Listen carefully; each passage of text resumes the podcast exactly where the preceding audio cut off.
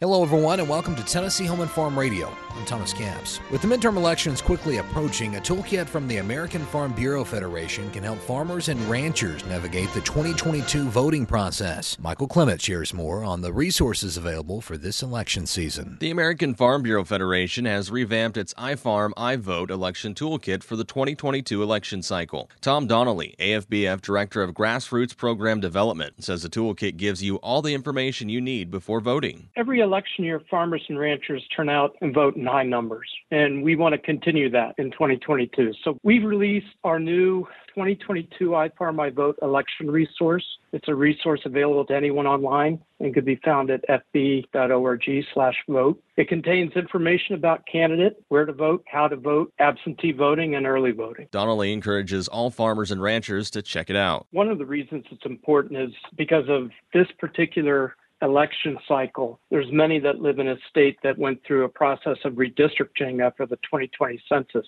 So the candidate and voting information that's contained in the website is fresh, it's new, it's constantly updated. And it's important for those in the agriculture community to support ag friendly candidates. And to find out about those candidates, they can go to the websites and it'll pull up the candidates in their particular district. You can also check your voter registration status. You'll need to enter your legal first name and your legal last name. That's your state issued information. Once you enter that, it'll show you whether or not you're registered to vote in your state or not. And if you're not, there are links in there that will help you find out where to register to vote and how to register to vote in your particular state. That was Michael Clements reporting. You can learn more about the local iFarm iVote campaign here in Tennessee by going online visiting tnfarmbureau.org. Once you're there, click on the Policy and Action tab. For Tennessee Home and Farm Radio, I'm Thomas Capps.